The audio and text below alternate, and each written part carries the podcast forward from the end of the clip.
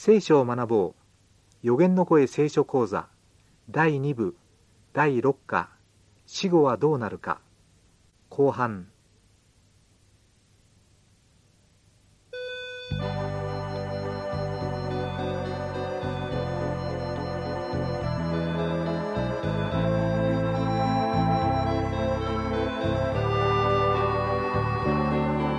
お元気ですか？川越勝です。こんにちは、杉美恵です。聖書を学ぼう。この番組は光とともにでおなじみの川越さんと私で皆さんとご一緒に聖書の世界を覗いてみたいと思います。テキストに無料の聖書講座を使いますので、この機会にぜひあなたも始めてみてはいかがでしょうか。全24課で聖書をわかりやすく解説しています。この番組では1課分を2回に分けて進めていきますので、1課分ご一緒に学ばれましたら、聖書通信講座係まで答案用紙をお送りください。次の課をお送りします。また聖書講座は AWR のホームページ上でも同時進行で学べます。テキストお申し込みの宛先など詳しいことは放送の最後にお知らせしますので、メモのご用意をなさってお聞きください。それではいつものようにテキスト聖書の準備をなさってくださいはい。えーテキストの方は今日は聖書講座テキストの第2部第6課死後はどうなるか。日本聖書協会発行の聖書には口語訳聖書と新共同訳の聖書がありますがどちらをお使いくださっても結構です。では今日は第6ページです。4番死人の霊の正体。今日のところはですね、えー前回のところちょっと復習した方がいいと思いますので、はい。えー前回学んだことは肉体と霊が両方揃ったのがこれが人間であって肉体がないのに霊だけが存在するとかあるいはもう死んだのに霊だけが生き残ったりそういうことはないということを学びました。そうですね。そしてその間は、まあ、死んだ後は眠っている状態。意識が全くないっていうことですね。そうですね。ですからまあその後はいつか起きるということで、えーイエス様がもう一度来られる再臨の日にまた肉体と霊が一緒に揃って生きた人間として天国に行くと。そういうことを学びましたけれども。天国に行くのはね、えー霊とか魂だけではなくて肉体があるわけですから、はい。あ誰さんだってね、えー分かる。触れる状態で行くわけですよね、でさてね聖書の教えで死者は意識がないと。もう存在しないわけですからね。意識がないと。この世界とは関わりがないということを申し上げますとたくさんの質問が出てきそうですね。そうですね、まあ、実際には死んだ方と交信しているっていう人いらっしゃいますからね。私がね小学校の1年生か2年生の頃でしたね。はい。ある方がですねうん40歳で初めて男の子を産んだんです。うん。高齢でしょ？そうですね。でそのね男の子が40歳になった時にですねお母さん約80ですよ。はいでその一人息子がね非常に不幸な死に方で亡くなったんですよ。お母さんはもう悲しんで悲しんで毎日もう涙に明け暮れていたわけですね。ーはい。でどこでどういうふうにして知ったのかその死者のね霊を呼ぶというところに通うようになったんですよ。はい。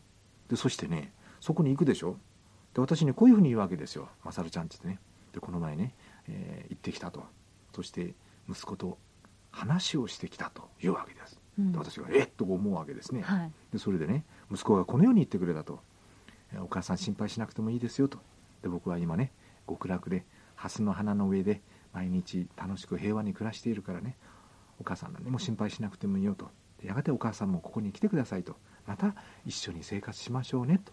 で子供がこう言ってくれたと言ってねそれでお母さん安心したわけですよね、うん。でこれをね月に1回ぐらい言っていたと思います。はいただではないんですよこれは。そうでしょうね。でその当時ね私が小学校1年か2年の頃ねそこに行くのは1回5000円だったんです。今だったらですね20倍以上のこれは価値があると思いますよ。はあ。10万円以上。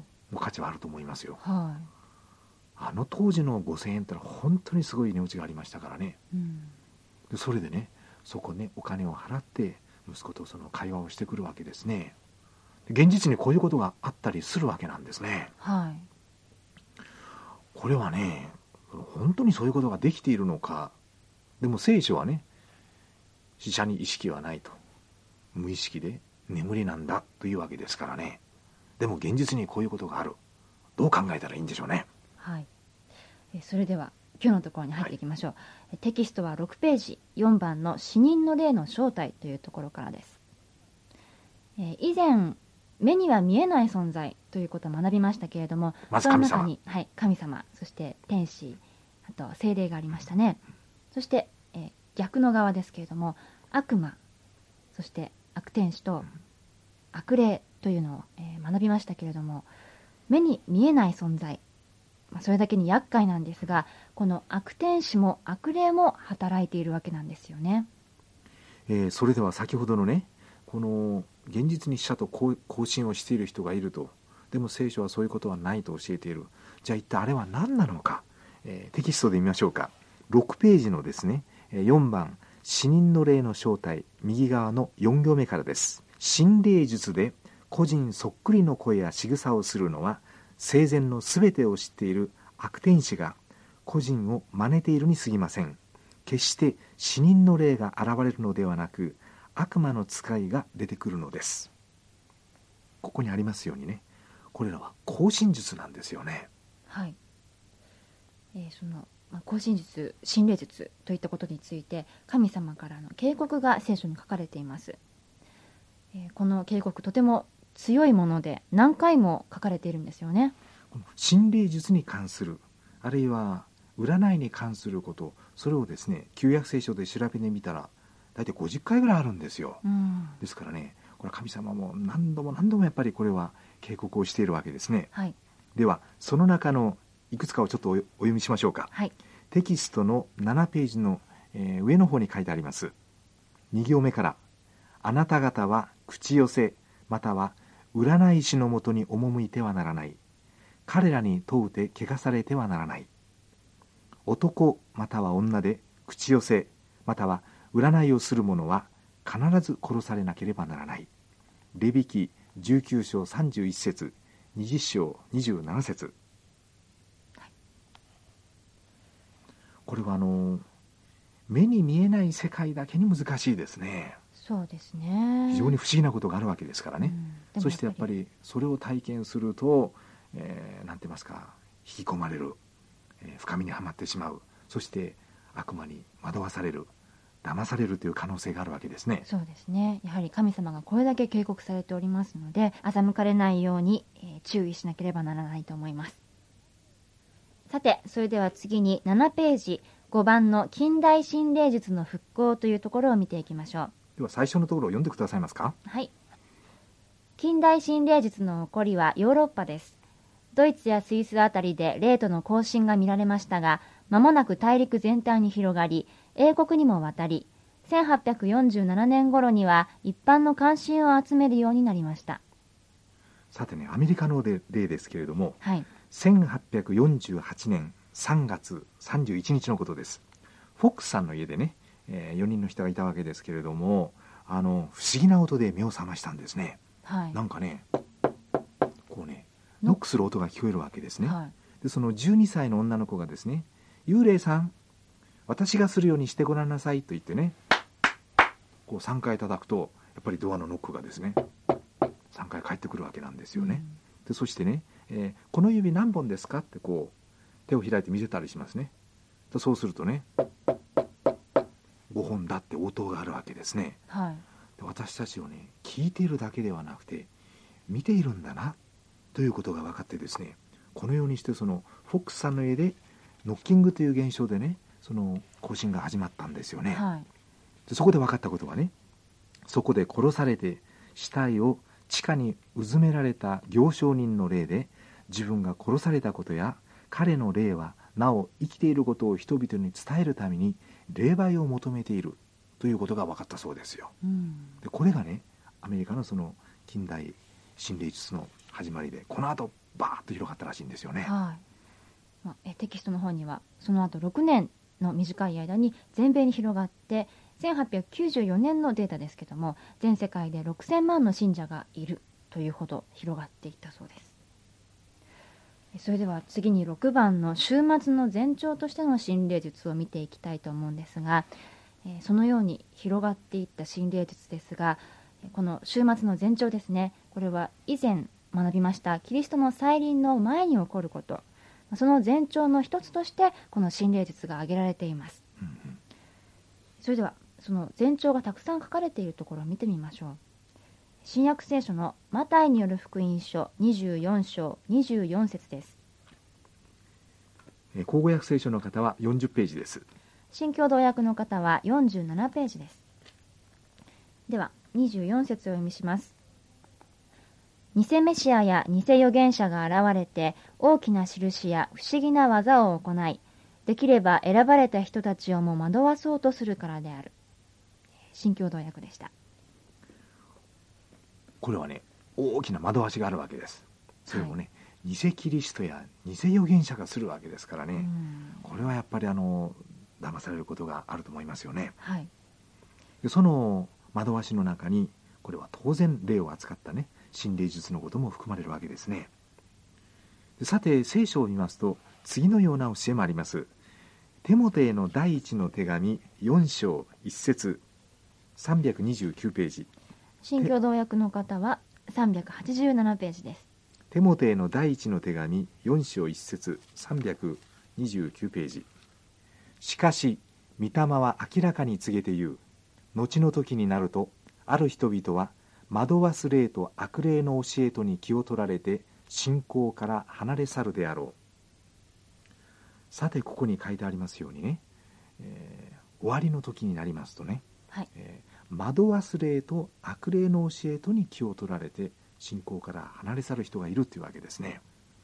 この霊のことはね、えー目には見えない証明しにくいしかし不思議な世界であるので力もありますし騙されやすいわけですね。そうですね。だから警戒が必要です。うん。それではもう一つ聖句を開いてみましょう、えーこちらも新約聖書ですがヨハネの手紙第14章の一節です。口語訳では379ページ。新共同訳の方は445ページです。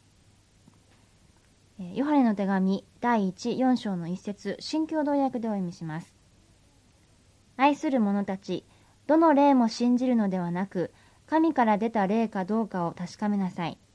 偽預言者が大勢世に出てきているからです、まあここにもその警告というものが出てますけれども。霊の働きをするのは精霊もいるし悪霊もいるのでうん。どちらか見分けなければならないということですね。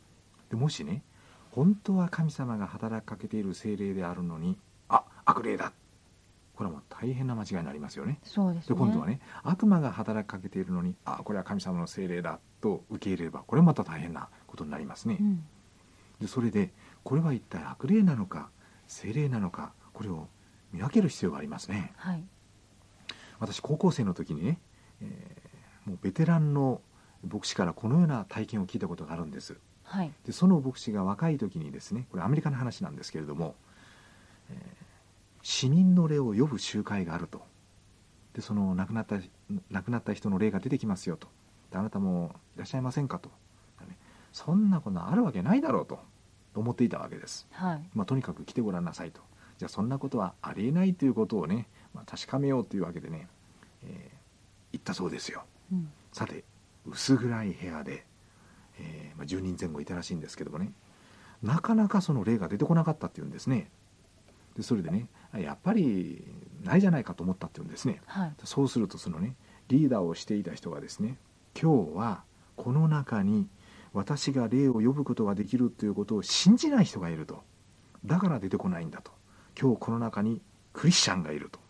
指さしてね「お前だ!」って言ったそうですよ。うん。したらその人びっくりしてねはい。恐ろしくなってね逃げようと思ってねさーっとその逃げたんですねでいよいよドアのところに行ってですねその開けて逃げようとするとですねガッとこう肩を押さえつけられたっていうんです、はい。ものすごい力で。でそれでねもういくら逃げようとしても逃げられないと。